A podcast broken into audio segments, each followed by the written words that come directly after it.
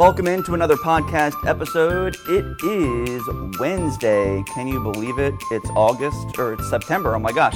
It's September already. I can't, I'm not used to it yet. It's September 1st, the first day of the new month, and we have a big podcast uh, scheduled for today. It is all about Hurricane Ida, just a powerful storm that slammed into Louisiana this past weekend, did so much damage. We're going to talk about that. Plus, uh, some other storms out in the tropics that have actually developed since then, and a few more that we're keeping a close eye on. I am meteorologist Daniel Johnson, and today I'm alongside meteorologist Sloan Haynes. Daniel, you forgot something important. What did I forget? September 1st is the first day of meteorological fall. Oh my gosh. Something for all of us to look forward to. In my head, it's pumpkin spice latte season and everything. what a mess. I'm a mess today. It's September 1st. Yes, the new month meteorological fall because we follow, you know, meteorology. And September, October, November, those are our fall months. That's when we statistically start to see the seasons really change mm-hmm. and we mm-hmm. can start to get some fall previews, which we have. Yep. You know, in our seven day forecast, we're really going to start feeling it uh, starting tomorrow with much cooler air. But we're also only nine days away now from the peak of hurricane season, and the tropics, yeah. they've been hot over the past week. They've been very active, and yeah. Especially with a major hurricane forming and impacting the United States. Yeah, so let's talk about Ida first, and mm-hmm. then we'll get into some of the other storms out there.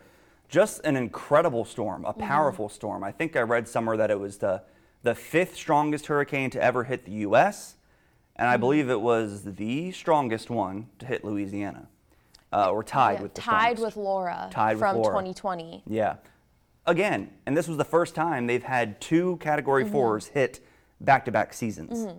So Laura last season, and then Ida this season, two Category Fours. I mean, wow. I mean, yep. And scary. something else to think about too is that when it made landfall on um, Sunday that was the 16th anniversary of Katrina yeah. impacting the state of Louisiana. Now, a lot of people have been comparing Katrina to Ida. I've seen it online, all over social media. But although Katrina was also a major hurricane, it was a category three hurricane. So not as strong as what Ida was, but it was larger, so its rain bands reached further. And something else that we saw with Katrina was the levees failing in New Orleans, and that led to unfortunately loss of life and property then. And for now, I think there's only a few confirmed deaths still for Ida, but we are we could see that number rise. The governor of Louisiana has already stated that he is expecting that number to rise with the system. But let's talk about when we started monitoring Ida. It mm-hmm. was Last week, we started keeping our eyes on it, the National Hurricane Center did, and it was moving into the Caribbean Sea. So I don't know if anybody remembers, there were a few areas to watch around last Thursday and Friday, and everybody was keeping their eyes on them, and we were kept looking at all these systems forming last week. And then eventually on August 26th, Tropical Depression 9 did form, and as it passed west of Jamaica later that day, it became Ida, and it just continued to strengthen from there.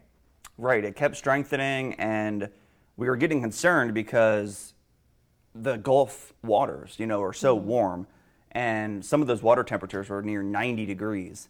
And when water temperatures are that warm, I mean, that's just going to fuel the storm and really have it uh, strengthen. Eventually, it hit western Cuba and then went into the Gulf of Mexico, and that's when it rapidly intensified. And that's what we were concerned about the rapid intensification in such a short time. Mm-hmm. I mean, it went from a tropical storm to a major hurricane in a very short amount of time. But the great thing is that the National Hurricane Center did such an amazing job mm-hmm. at forecasting. They nailed the path, they nailed the strength. They knew this was going to rapidly intensify. Hurricane warnings, I believe, went out two days ahead of time. They did. Hurricane watches were posted before that. Uh, so they were prepared. A lot of people still wrote it out, unfortunately, mm-hmm. and I'm really hoping that death toll doesn't go up, but it probably will. They're still searching for mm-hmm. people. that they haven't heard from because cell phones aren't working, the power's out in a lot of locations. And I'm so thankful the New Orleans levees did not fail Yes. because that was the major problem with Katrina, as you mentioned. But they've learned some lessons over the years, they've strengthened them. And uh, this one didn't make exact, um, the same exact spot landfall that Katrina did, but it still had New Yeah, Orleans. it impacted similar areas that Exactly. Katrina did impact. Oh, for sure. And especially what we see along the Gulf states is that, you know, they know they are prone to um, tropical systems impacting them, but it's the magnitude to which this storm was that when um, I think it was Saturday night, I was reading the uh, National Weather Service chat for New Orleans, and in the words they used to describe what they were expecting for the next day was that it was going to be unlivable Yeah. along the southern coastline of Louisiana. And when they use words like that, and people know that there are mandatory evacuations underway, not voluntary, mandatory, I think that shows you the magnitude to which this was going to impact the state of Louisiana. And that's what we saw starting Sunday morning. We started seeing, you know, the rain bands making their way onto Delmarva, but also damaging winds. I believe when it made landfall Sunday morning, um, wind of 150 miles per hour was recorded. And we saw roofs being blown off of hospitals, sturdy structures. And as Daniel mentioned, even though New Orleans wasn't in the direct center of the storm, we still saw damage on Bourbon Street. There was still flooding in New Orleans. There were still other concerns with this system. And then, of course, the severe weather threat. I remember seeing multiple tornado warnings in effect for parts of Mississippi. Mississippi even had the storm surge warning in effect through, um, I think, late Sunday night. So it wasn't just Louisiana that was impacted. Um, there was flooding in Mississippi and other parts of the Gulf states. And flooding is a concern even as Ida continue to move north as it continues to eventually impact us later tonight. Exactly. We're expecting some severe thunderstorms in this area and then flash flooding, especially in the DC, Baltimore area into Pennsylvania. They're going to see crazy flooding uh, and heavy rain, probably over six inches of rain in such a short period of time. And here on Delmarva, we're more- more concerned with severe weather, uh, severe thunderstorms. Um, but the thing with Ida is its pressure got down to 929 millibars. Like a normal sunny day, typical pressure is like 1,010 or 1,020. And this was down to 920 almost. So uh, that's a big drop. And when pressure is that low, you know a storm is going to be impressive. And this is the other thing, you know, we haven't talked about this much. We've had a lot of trop- tropical um, podcasts, but we haven't mentioned kind of the details of storms and the process they go through sometimes. The problem with Ida and the amazing thing is it maintained its category four strength several miles inland and it didn't weaken. Why? Well, people were looking at what was happening right before it made landfall. And what they noticed is that Ida was going through an eye wall replacement cycle. And people might be asking, you know, what is that? So hurricanes, they go through eye wall replacement cycles um, occasionally as they continue to spin. And what happens during an eye wall replacement is the winds, the strongest winds, uh, typically expand over a larger area as that eye is trying to wrap around itself and get better, better organized. And typically, with an eye wall replacement, those winds expand and then the storm strengthens right after. And unfortunately, it went through that literally Right minutes, before. an hour right before it made landfall. So we're thinking that's why it was able to maintain its strength and why there was so much damage in such a large area because the winds expanded outward. So that was pretty incredible to watch in real time on Sunday. I remember that. Yep, I remember sitting there watching that over the weekend because you know you read about it when Yeah. you're a meteorology student. Your professors are showing you systems like this um, from years ago, replacing their eye wall, or you're even coding eye wall, eye wall replacement models. Yeah. But to actually see it before it makes landfall, um, I like to describe to it to how I described it to my family over the weekend. It's like think of like it's trying to like completely charge itself up. Like it's trying to, you know, increase its strength. It's trying to become stronger. And this is the way that these systems do it is by this eye wall replacement. And I mean, we saw, you know, maintain that category four strength for, you know, a few hours after landfall, but it stayed a major hurricane Yeah. until I believe after the um, six o'clock show Sunday night here, I believe when I was still on air, I said it's still a Category Three hurricane. And when you get to a major hurricane, Category Three or above,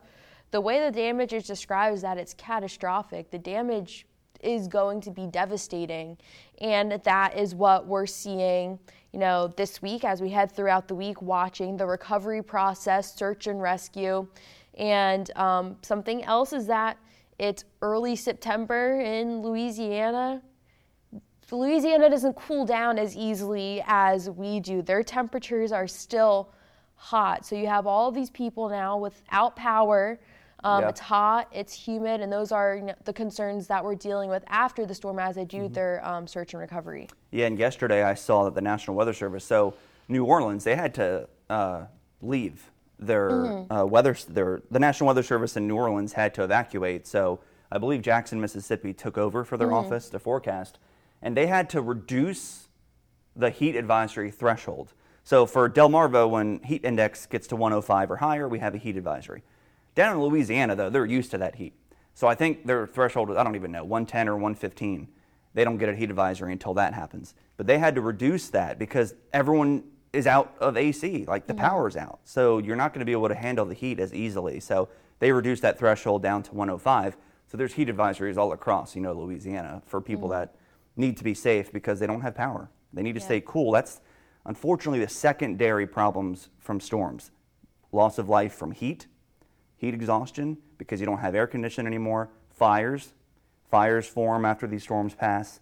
So there's a lot of ongoing problems. And, the sad thing is they're still searching for people out there. And now, to something that we were talking about a lot last hurricane season, and this one is that now we're going to have um, help clinics up for people to try to get them aid, to try to give people roofs over their head, but we're still dealing with the COVID 19 pandemic. Yeah. So that's something else that, you know, first responders are being overly cautious about too because they want to keep everybody safe and they want to keep those who they're helping safe and give them proper care while, you know, still sticking with CDC guidelines is what we're seeing with FEMA still.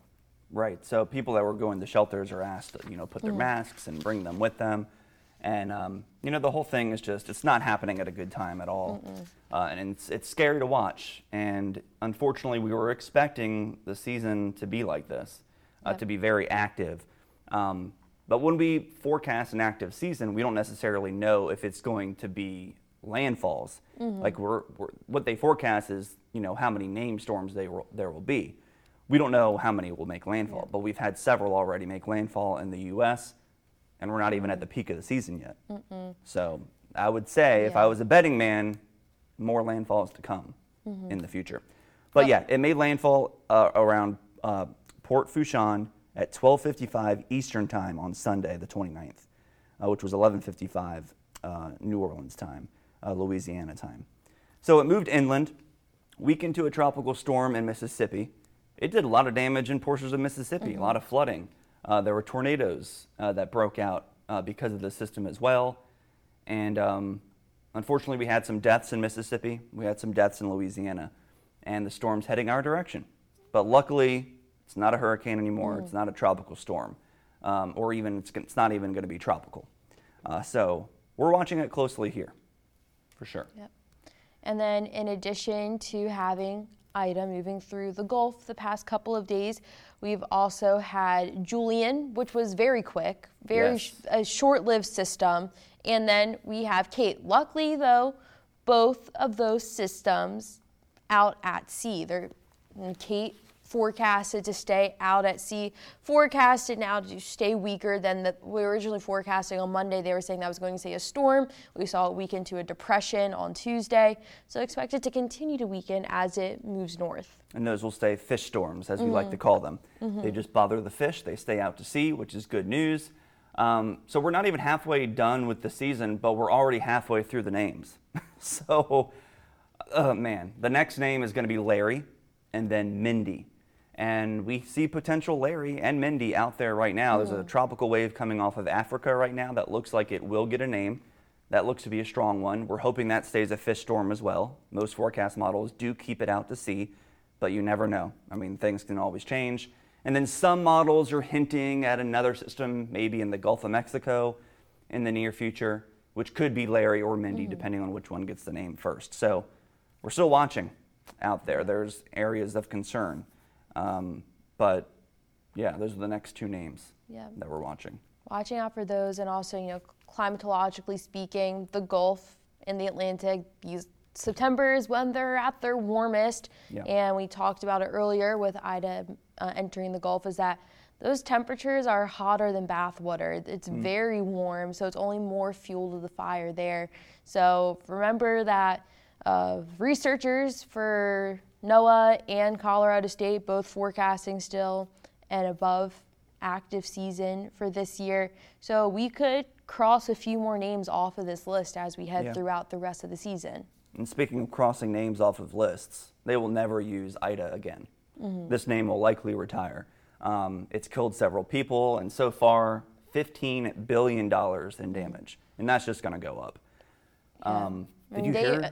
Yeah, immediately declared or asked the president for an emergency declaration right after, and the moment it was asked for, it was granted. So that just shows the magnitude at which this impacted the state of Louisiana. Because again, even though it made landfall along the coast, we saw impacts throughout the state. I mean, New Orleans, one of the people who unfortunately passed away was driving through floodwaters in their car, so it wasn't at the direct point of landfall. We still saw these impacts throughout much of the southeast. Yeah, and a lot of people, and I don't want to concentrate on the mm-hmm. deaths too much, but uh, people die from these tropical systems from indirect reasons, mm-hmm. like you said, driving through flooded waters, something that could have been avoidable. And did you hear about the other death from an alligator? Mm-mm. I mean, this is, again, I don't want to concentrate on the deaths, mm. but a man was walking through the flooded waters in Louisiana, and an alligator attacked him, and his wife ran inside to try to get a weapon or something to help. Came, came back out, and he was gone and they haven't found him yet. So, presumably dead from an alligator attack. I mean, this is gator country down there. Um, a lot of swampland, and you never know what's in those Flooded flooded waters. roads, flooded waters. I mean, not just wildlife, but Yeah. power lines, Sharp underwater, objects. sharp objects. You don't know what's down there and everything.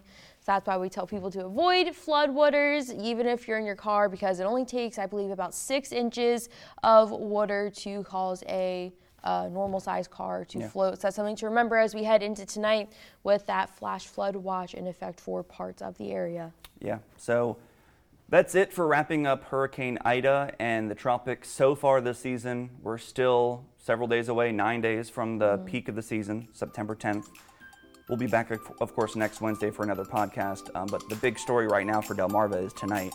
We're tracking severe weather, so uh, just stay weather aware. Keep it tuned to 47 ABC if you're listening to us right now. And uh, yeah, just stay safe. And we'll be back next Wednesday. Right, Sloan? Yep, next Wednesday. Take care.